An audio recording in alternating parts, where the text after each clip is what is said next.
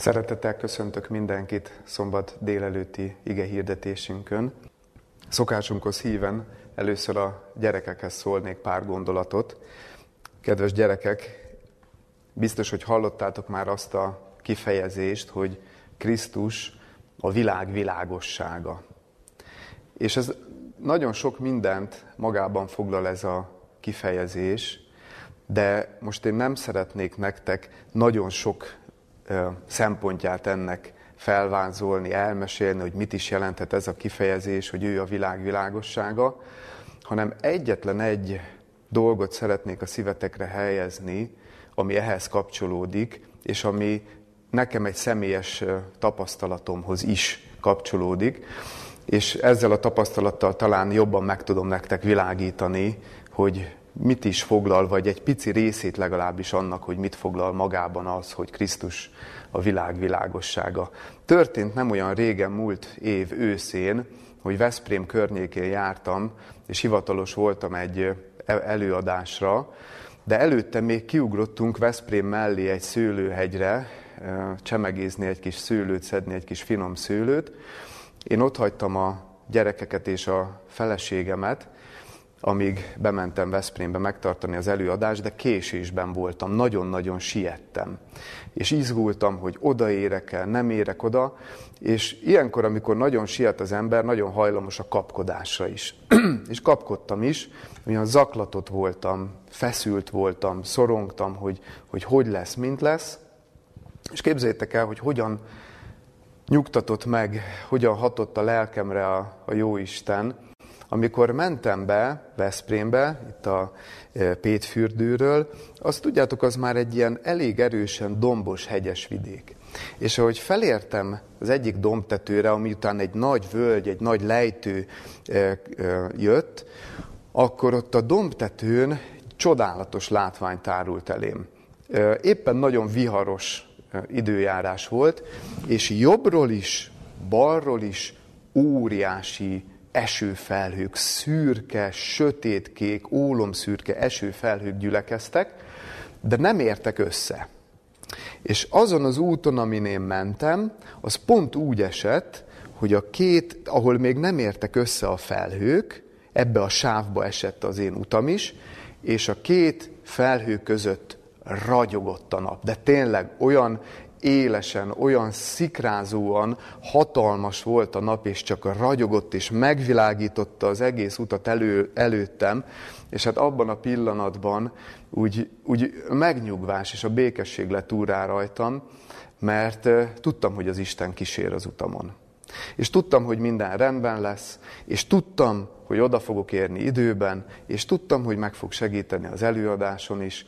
Tehát minden olyan bizonyossá vált. Annak ellenére, hogy tényleg jobbról-balról, nagyon ritkán van ilyenben részünk, hogy, hogy mindenhonnan gyülekeznek a, a sötétség felhői, de mégis az Isten, Krisztus, a világ világossága ott van előttünk, és mutatja az utat. És tudjátok, az a nagy tanulsága azon felül, hogy talán ezzel a képpel, ezzel az érzékletes képpel ez így jobban megragad bennünk, de az a nagy tanulság, hogy nyilván vannak olyan élethelyzetek, amikor ezek a felhők összeérnek.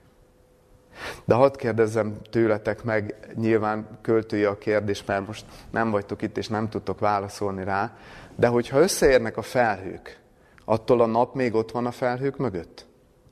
Bizony, hogy ott van. Mit jelent ez?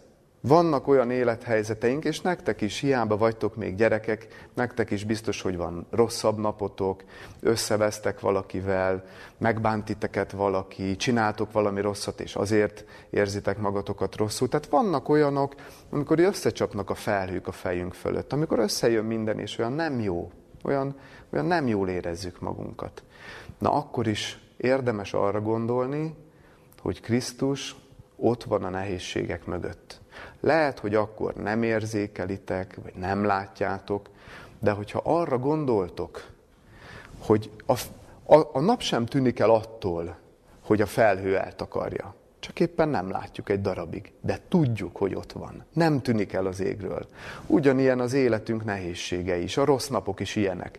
Attól, hogy vannak rossz dolgok az életünkben, attól, hogy történnek szomorú események az életünkben, attól az, attól az Isten még nem tűnik el. Attól még ott van. És hogyha erre gondoltok, akkor előbb-utóbb az Isten el fogja fújni ezeket a felhőket. Úgyhogy én ezzel a kis történettel és képpel akartam nektek megvilágítani, hogy többek között például ezt is jelenti, hogy Krisztus a világ világossága. Köszönöm. A gyerekeknek szóló gondolatok után pedig a felnőttekhez szólnék, és megint csak egy tapasztalat elmesélésével szeretném kezdeni a mai ige hirdetést. És, egy pici bepillantást adok, hogy hogyan készül egy ige hirdető az ige hirdetésre. Biztos vagyok benne, hogy mindenki, így én is, el szoktam kérni a Jóistentől, hogy miről beszéljek. Nem merem a bátorságot venni ahhoz, hogy én magam találjam ki, hogy mi legyen a téma. Én nem ismerem az embereknek annyira a lelkét, hogy éppen mire van szükségük, úgyhogy mindig imádkozom érte már jóval az ige hirdetés előtt, hogy miről kellene nekem beszélni. És mindig nagyon egyértelműen jelzi a Jóisten.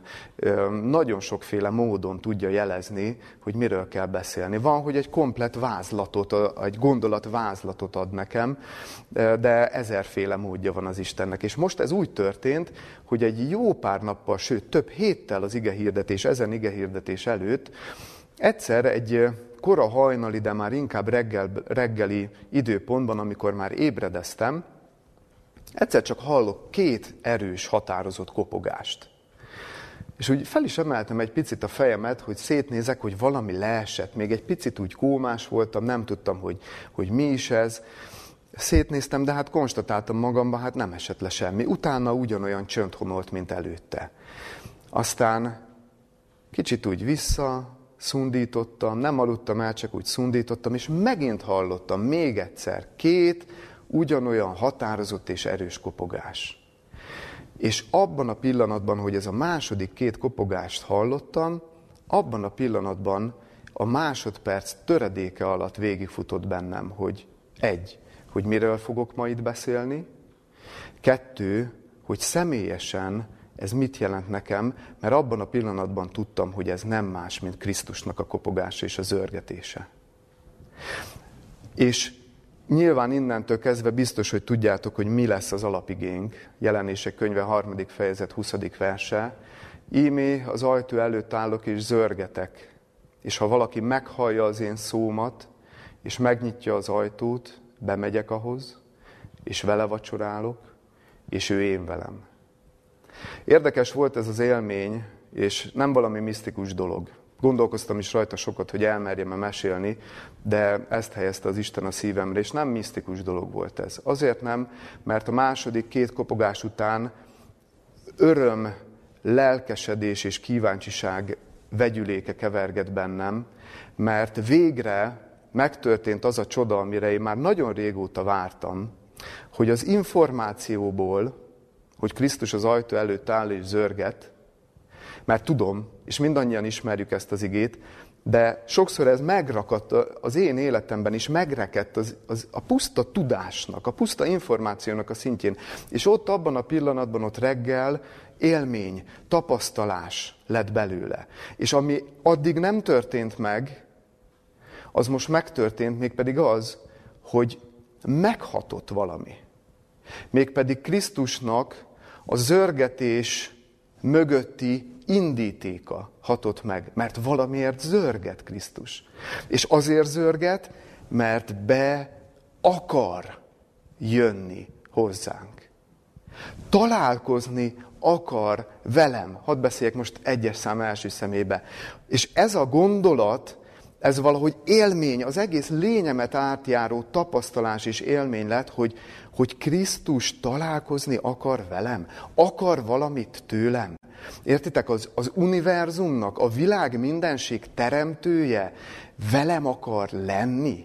Nem csak parancsot adni, meg utasításokat, hanem együtt lenni, velem vacsorálni, és ő én velem. Ez sokkal több, mint hogy itt vannak, fiam, ezeket a dolgokat kell megtenned, hajrá.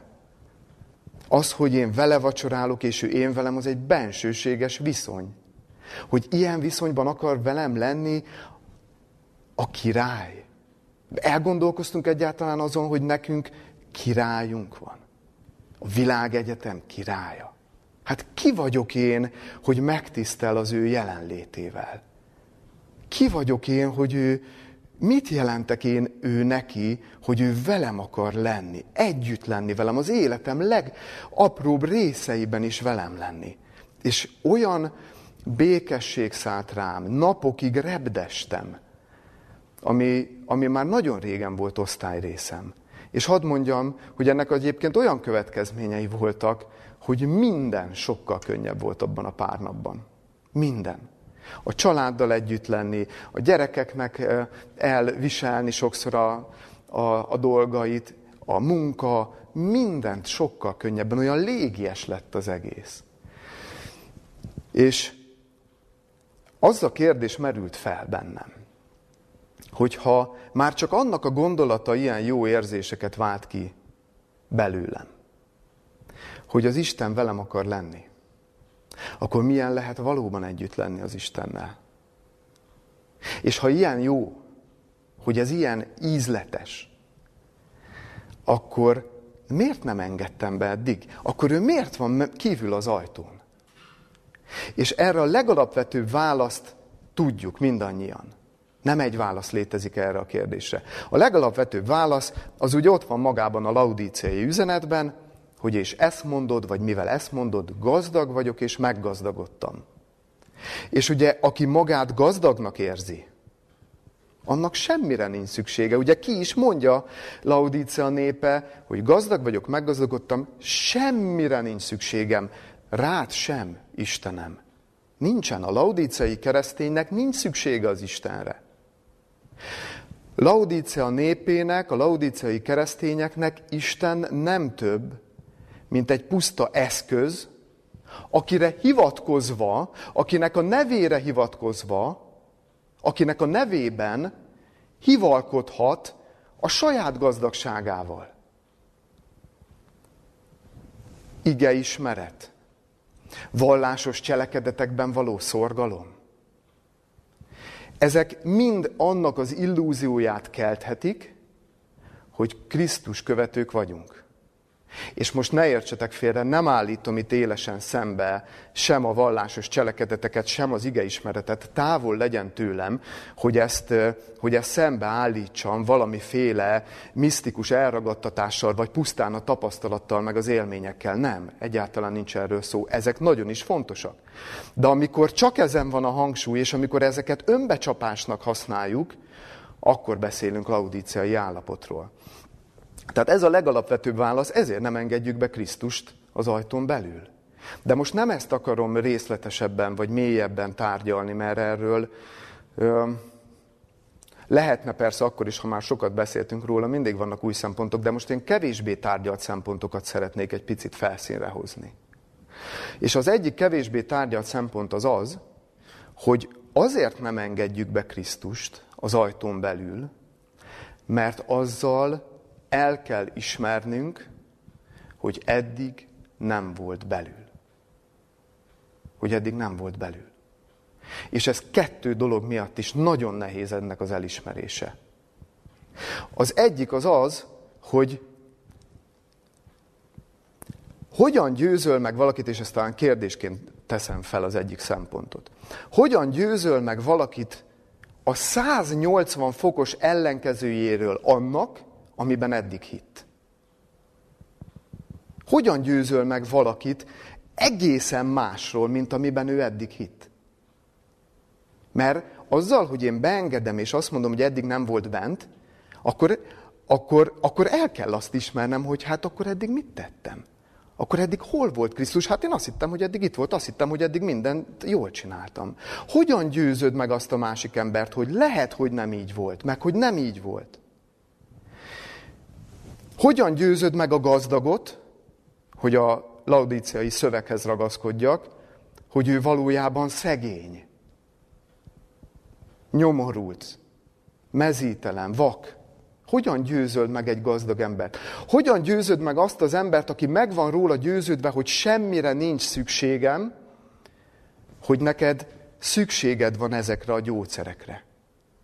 Végy tőlem. Hogyan győzöd meg azt, akinek semmire nincs szüksége, hogy de, neked erre szükséged van? És tudjátok, az Isten ezt próbálja tenni velünk. Ébrezgetni. Szembesíteni, finoman és tapintatosan, de szembesíteni, hogy ezekre mind szükségünk van. De mi nagyon kifinomult eszközökkel állunk ellent ennek a késztetésnek. Nem nyíltan, még véletlenül sem nyíltan, hiszen Laudíciára nem az jellemző, hogy ugye mit mond az Isten az elején, hogy bár csak hideg volnál, még az is jobb lenne, ha nyíltan ellenszegülnél nekem, ha nyíltan lázadnál. De nem, mert nem vagy sem forró, sem hideg, hanem a kettő között vagy a langymeleg állapotba. Ezeket az embereket a legnehezebb felébreszteni. Nem, nem hideg módon és nem nyíltan lázadunk az Isten ellen, hanem nagyon kifinomult eszközeink vannak. Az egyik ilyen az izolációnak az énvédő mechanizmusa. Ez egy szakmai kifejezés, röviden arról szól, nagyon régóta leírták ezeket a lélektani jelenségeket, amikor valaki elkövet egy hibát, elkövet egy bűnt, történik vele valamilyen sajnálatos esemény, megszégyenítés, trauma, bármi, amit nem tud feldolgozni, hárítja a felelősséget, stb. És az énvédő mechanizmus, az izoláció énvédő mechanizmusa ilyenkor úgy működik, hogy előveszi az eseményt, elemzi, de leválasztja az eseményről a kínos érzéseket. És megvizsgálja jobbról, balról, beszél róla, előhozza a témát, és úgy tűnik, mintha ezzel már semmi dolga nem lenne, hiszen tud róla beszélni. És közben távol tartja magát a valódi élménytől. Távol tartja magát attól, hogy ő esetleg ebben hibás volt. Vagy hogy ezzel kezdenie kellene valamit. És hogyan működik ez a laudíciai nép életében? Azaz a mi életünkben. Ismerjük az igét. Jól ismerjük az igét. Foglalkozunk vele, körüljárjuk, újabb és újabb dolgokat hozunk elő, megvizsgálunk ót és újat, és gyönyörű tanításnak a rendszere jön elő belőle. De izoláljuk magunkat attól, amit személyesen nekem akar mondani. Amit személyesen nekem akar mutatni vele az Isten, attól távol tartjuk magunkat. Nem azonosulunk vele. És ennek egy még szofisztikáltabb és mélyebb szintje is van, talán ez a legmélyebb önbecsapás, amikor meg azt mondjuk, hogy igen, én is laudíciai keresztény vagyok. Igen, hát azok vagyunk. És sopánkodunk, és magunkra erőltetünk valami önsajnálatot, hogy ó, ki kéne már kerülni laudíciából.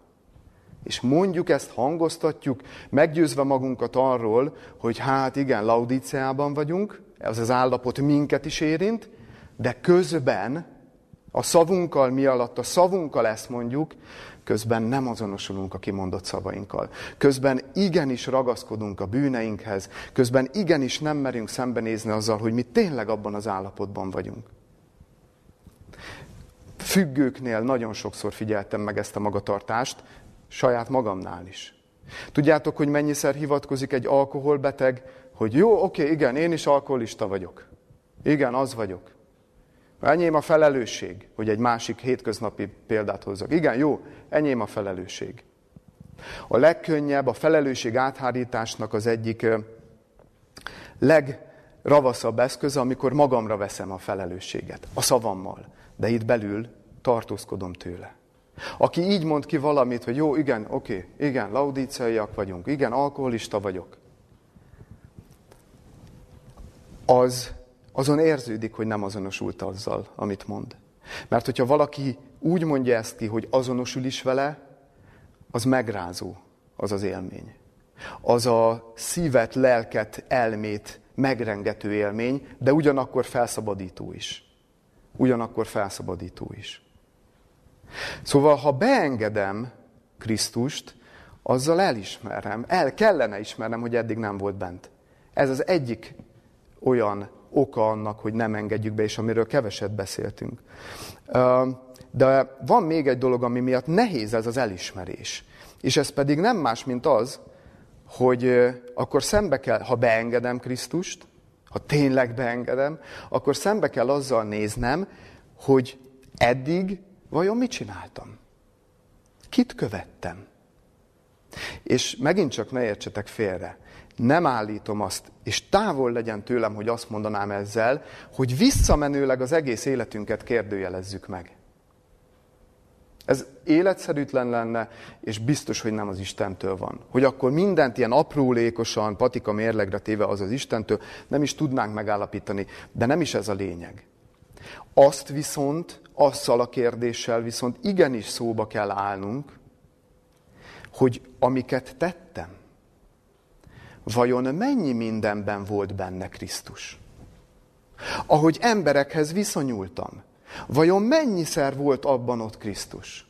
Amilyen terveket lefektettem, a, akár a szolgálat terén, akár a magánélet terén, bárhol, vajon mennyiben volt benne Krisztus abban, amiket tettem?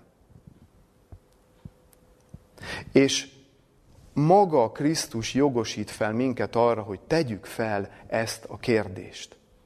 Mert amikor a Máté evangélium a hetedik fejezetében azt mondja Krisztus, sokan jönnek majd az én nevemben amanapon. Sokan mondják majd nekem amanapon, bocsánat. Sokan mondják majd amanapon nekem, Uram, Uram, nem a te nevedben űztünk ki ördögöket? Nem a te nevedben profétáltunk ki? Nem a te nevedben cselekedtünk ki sok hatalmas dolgot? És akkor vallást teszek majd nékik. Távozzatok tőlem, ti gonosztevők. Soha nem ismertelek titeket. Ez a, és ez máshol is előfordul a kecskék és juhok példázatában is ugyanezzel a gondolattal találkozunk. Ez Jézusnak ezen szavai jogosítanak fel minket arra, hogy tegyük fel ezt a kérdést magunknak.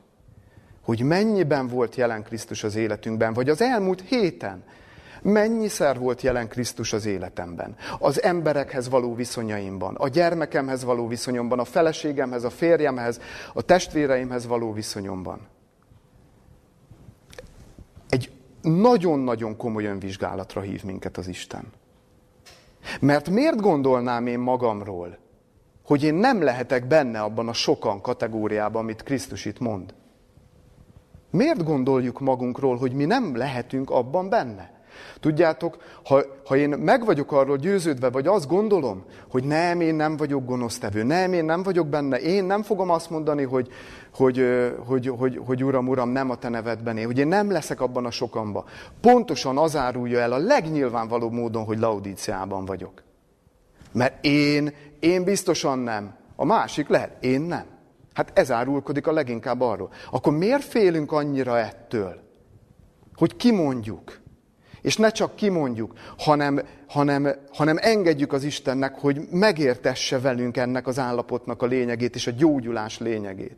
És nem arról beszélek itt, hogy valami kierőszakolt, önkorbácsoló, önbántalmazó magatartással kell ezt csinálni, hogy oj, igen, gonosztevő vagyok, és csapkodom magamat. Nem erről van szó, pusztán arról, hogy elfogadjuk az igazságot, ami ránk is vonatkozik, hogy elfogadjuk a valóságot, hogy szembenézzünk végre vele. Miért olyan nehéz ez? Hogy az nekünk az az ige szakasz nem szól? Miért ne szólna? Az önvizsgálatnak arra is ki kell terjednie, hogy, hogy azt is megvizsgáljuk akkor, hogy vajon, mert, mert hogyha valami rosszat tettem, az olyan nyilvánvaló, az, azzal van a legkevesebb probléma. Ott is nagyon be tudjuk magunkat csapni és hárítani a felelősséget sokáig, de tudjátok, nem az a legnehezebb, hanem az, amikor azt kell megvizsgálni, hogy vajon mennyi mindent tettem, ami jónak tűnt, ami az Istentől jövőnek tűnt, de nem tőle volt. De nem tőle volt. Mert nem volt bent. Hát akkor hogy vezethetett volna engem, ha nem volt bent? Akkor az csak az én emberi kreálmányom volt, az az én emberi tervem volt, az az én emberi ötletem volt, ami jónak tűnt. Mi rossz van abban, hogy á, én most tartok egy evangelizációs előadás sorozatot? Mi rossz van ebben? Semmi. És mi van, hogyha az Isten mégsem akarja, hanem azt akarja, hogy majd ez egy év múlva valósuljon meg? Én látom a, gond, a, a, a háttérben a dolgokat, amiket az Isten szül? Nem. Akkor miért nem támaszkodom rá már a tervezés folyamatában? Kívül van Krisztus, és nem tud minket vezetni. Sokszor mi kész tervekkel, kész ötletekkel megyünk hozzá. Hogy be se vonjuk a tervezés folyamatába. Ha az eddigi gondolatokat kellene összegeznem, akkor azt egyetlen mondattal megtenném. Sokkal könnyebb látszat keresztény életet élni, mint valóban követni Krisztust. És jó, ha tudjuk, hogy mindannyiunknak erre hajlik a természete. Mert ez a könnyebb ellenállás. Sokkal könnyebb ellenállás. De követni a bárányt valahová megy. Akárhová, bárhová megy. Követni oda. És nem csak úgy általánosságban, mert puffogtathatunk általánosságokat hogy a proféciák erre, meg így, meg úgy, és ezek nagyon fontosak, megint csak ne értsétek félre a szavaimat. Kutassuk őket, mert az a lámpás. Az fogja megmutatni, hogy merre. De személyesen az én életemben hova megy Krisztus? Azt tudom-e? Merre tapossa nekem az utat a saját életemben? Mert taposni akarja, mert előttem akar menni, és azt akarja, hogy én kövessem. De hogy engem hova vezet? Személyesen, az én életemben mit akar? Hogy akar? Azt tudom-e? Vagy csak általánosságban, és az általánosság mögé bújva, meg a közösségi irányelvek mögé bújva, le tudom annyival, hogy nagyjából ez az irány. És azzal, hogy személyesen kell kutatnunk Krisztus útját az életünkben, és Krisztus elhívását, és Krisztus velünk lakozását, az, azzal egy olyan szemponthoz érkeztünk be, egy újabb szemponthoz, hogy miért nem engedjük őt be. Azon kívül, hogy azért nem, mert akkor ugye el kell ismernünk, hogy eddig nem volt bent, ez volt az egyik pont. Két szempontot akarok még felhozni, de ezeket csak nagyon röviden. Szóval ez a személyesség hívta elő azt az újabb szempontot, hogy miért nem engedjük be. Azért nem engedjük be, mert félelmetes szembenézni azzal, hogy az Isten, ha be akar jönni, ha Krisztus az életem része akar lenni, akkor ő a teljes lényemet akarja. És az teljes odaadást. Ő a teljes szívemet akarja, nem a 99%-át. Az egészet. És ez nagyon félelmetes számunkra, mert feljön újra meg újra bennünk a kételj, a bizalmatlanság, hova akar minket vinni? Biztosan jó lesz az nekem, ez a kis langyos víz, ezt ismerem. Tudom minden következményét, minek, milyen reakciónak, mi lesz a következmény, ezt úgy ismerem, ebbe úgy el vagyok. Ez se nem elég hideg, hogy arra ösztönözzön, hogy más csináljak, sem, sem, sem nem vagyok elég forró. Ez jó nekem. Jó a langyos vízbe lenni. És nem merünk, nem merjük átadni a teljes valónkat és a teljes lényünket, mert félünk. Félünk a teljes önátadástól. Nem csak addig akar, e, átadjuk magunkat bizonyos határig. Tudjátok meddig? Addig, amíg nekünk komfortos. Odáig adjuk át magunkat neki. Abban a pillanatban, ahogy nem komfortos, ahogy az már a szenvedések lehetőségével jár, ahogy már a nehézségek feljönnek, akkor már nem. Akkor már nem akarjuk átadni magunkat neki. 2010-es tábori tapasztalatomat hadosszam meg veletek. 2009 év elején történt a megtérésem.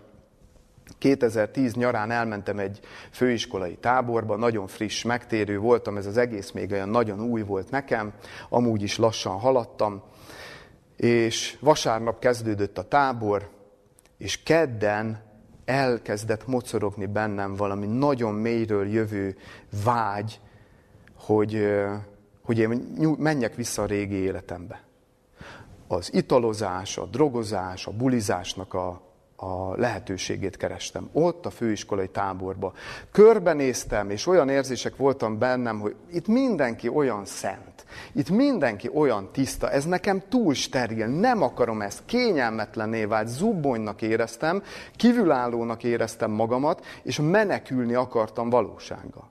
Senkinek nem beszéltem a tervemről, hogy én másnap kocsiba ülök és megyek innen, csak úgy magamban küzdködtem vele.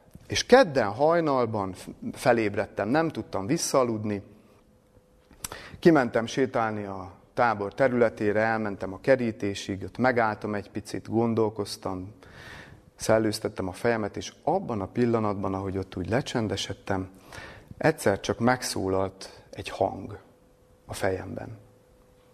És mielőtt még őrültnek gondolnátok, ha elmesélem a történetet, nem fogtok annak gondolni, sem előtte, sem utána nem történt velem ilyen, de akkor ott megszólított az Isten.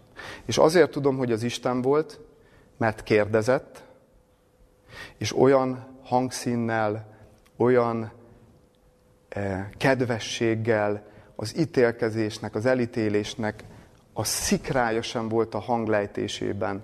Olyat embertől még soha az életemben nem hallottam, és nem is fogok, mert nem tud ember úgy beszélni. És azt kérdezte tőlem az Isten ott hajnalban búzsván, miért csinálod ezt, fiam? Miért csinálod ezt, fiam? Senkinek nem beszéltem róla, nyilván az Isten látta, hogy mit tervezek. És mint ahogy Illéstől megkérdezte, hogy, hogy mit csinálsz itt Illés, tőlem is megkérdezte, hogy miért csinálod ezt, fiam? És tudjátok, én másnap reggel autóba ültem, és hazamentem szépen, és következett a szokásos, na, nem tudom, hanyadik visszaesés. Pár hetes. Mert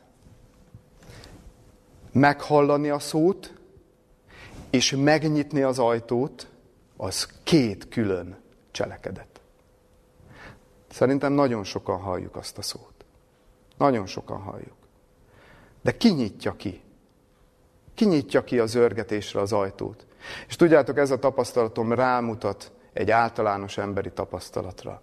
És ez a harmadik oka, amit csak tényleg nem részletezek, hogy miért nem nyitunk ajtót. Nagyon egyszerű.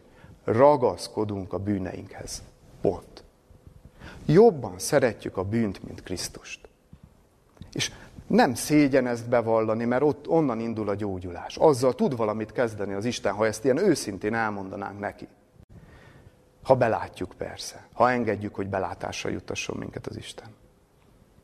De az egész témának, a, és ezek fontosak, hogy az önvizsgálat, fontosak ezek a szempontok, hogy lássuk, de nem ez az egész témának a hangsúlya. Mert ettől még nem fogunk meggyógyulni. Kell, szükséges egy lépés a gyógyulás felé vezető úton, de nem ettől fogunk meggyógyulni. És nem ez a lényegi hangsúly ennek az egész témának, hanem tudjátok, mi a lényegi hangsúlya? Az, és az fog minket a gyógyulás útjára terelni, ha azon gondolkozunk leginkább, hogy ki az, akit mi nem engedünk be ezen az ajtón. Tudjuk mi, hogy kit nem engedünk be? Tudjátok ti, hogy kit nem engedtek be? Tudom én, hogy kit nem engedek be azon az ajtón? Csak egy gondolat, vagy egy e, néhány tényt hadd olvassak fel. Ez egy kicsit nem, nem annyira a lélektani megközelítés, de ez is fontos. Egy tipikus galaxisban, ezt a Wikipédiáról hozom ezt az idézetet, egy tipikus galaxisban, ugye ilyen, ilyen a mi tejútrendszerünk is, egy galaxis. A galaxison belül vannak rendszerek, ilyen a mi naprendszerünk, és azon belül itt a Földünk. Tehát van a mi kis tejútrendszerünk. Egy tipikus, átlagos galaxisban 10 millió és 1000 milliárd közötti számú csillag található. Csak így, hogy az Isten nagyságát, mert hogy ő teremtette ezt az egészet. 10 millió és 1000 milliárd közötti számú csillag található. Mekkora egy galaxis? Egy átlagos galaxis. A legtöbb galaxis átmérője több ezertől több százezer fényévig terjed. Mennyi a fény sebesség? Hány kilométert tesz meg egyetlen másodperc alatt? 300 ezer kilométert. Több mint kilencszer kerüli körbe a Földet másodpercenként a fény. Több mint kilencszer. Mennyi egy fényév? Az a távolság, amit a fény egy év alatt megtesz. Egy átlagos tejútrendszer a több ezertől a több százezer fényévig terjed.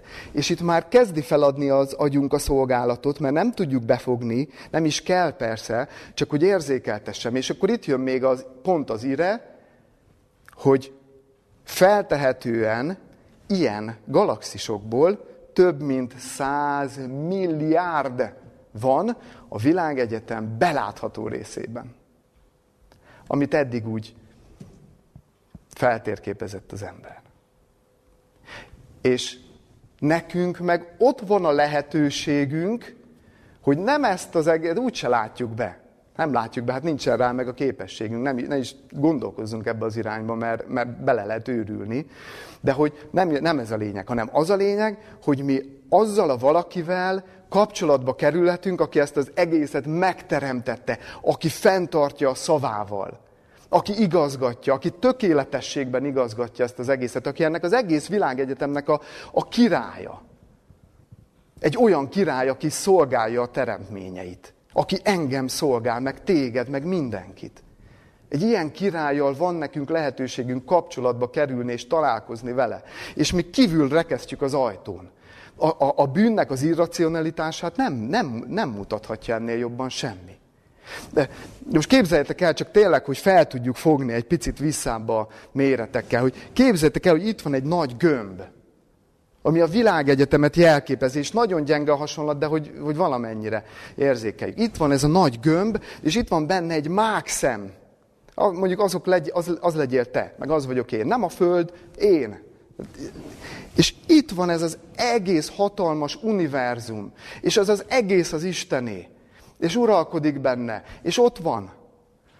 De azt mondja, hogy nekem az a mákszem is kell, mert ő betölti az egész gömböt, kivéve, mit nem, azon a, azon a gömbön belül egyetlen egy dolgot nem tud betölteni. Engem. Nem tud betölteni, mert nem engedem be. És azt mondta ez a valaki, hogy, hogy inkább vállalom, azt mondta egyszer, hogy inkább vállalom, vállalok minden nyomort, hogy megszületek erre a földre, hogy felveszem ezt a nyomorult emberi természetet, csak hogy megértessem veled, hogy én veled akarok lenni, hogy én együtt akarok lenni, hogy az életednek minden pillanatában ott akarok lenni. És ezért inkább lemondok erről az egészről, hogy ezt bebizonyítsam neked.